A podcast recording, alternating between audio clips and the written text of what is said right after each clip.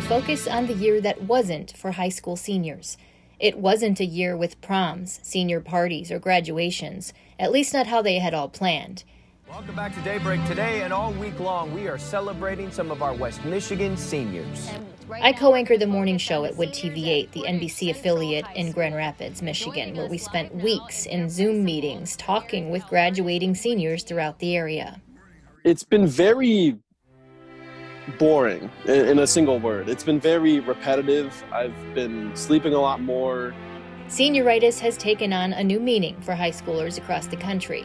Matthew Langley is now an alumnus of East Grand Rapids High School after doing what hundreds of thousands of other teens like him did, finishing out his high school career from home. His classmate, Anna Knubel, was not a fan of this socially distant finish line. What do you feel like you've missed out on the most? A normal routine it's just like we're not being like not waking up, go to school, especially like spring sports, just being around people. Like I'm someone who really needs like people.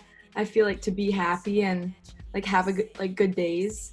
Jonah Bunce, a senior at Zeeland Public Schools, says the initial shock of the shutdown has worn off as he becomes used to disappointment. Pretty much, I've just been kind of saying, like, I don't know, everything's getting canceled one after another. So it's kind of like I've gone gone numb to the feeling of like stuff being canceled.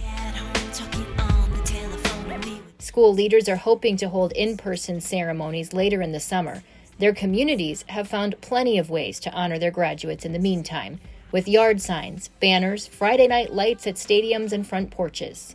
For Cortland Merriman in Zeeland and many others, that effort has made a difference. I think it's cool to see how everyone has come together as a community and like how every, I don't know, every event is more special almost now because of the situations we're in. So I think that it'd be cool that after all of this is done, we can still do that type of thing. I'm planning on attending Hope College in the fall. Northern Michigan University, Grand Valley to study geology, MSU, and I'm either going to study neuroscience or geology. I am headed off to Central Michigan. These young adults are looking forward to their futures. Most expect their plans to remain the same, regardless of online or in person learning.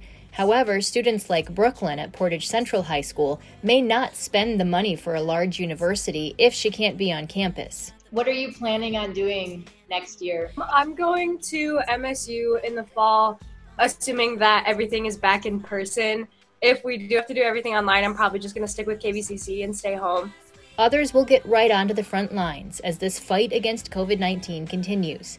Kiara Vandenberg has attended a career and tech center as part of her high school education. I got my phlebotomy certification through that, and then I plan to get my MA certification this year.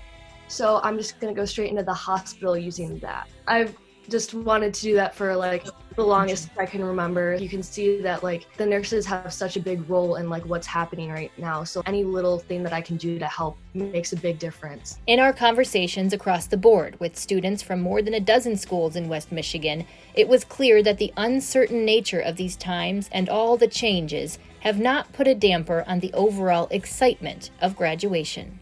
To the graduating class of 2020, the future belongs to those who believe in the beauty of their dreams. Congratulations. Congratulations. Congratulations, class of 2020. We are still the class of 2020. We are still the future. We are forever family. We are forever friends. Congratulations. Congratulations to all graduates. Congrats, class of 2020.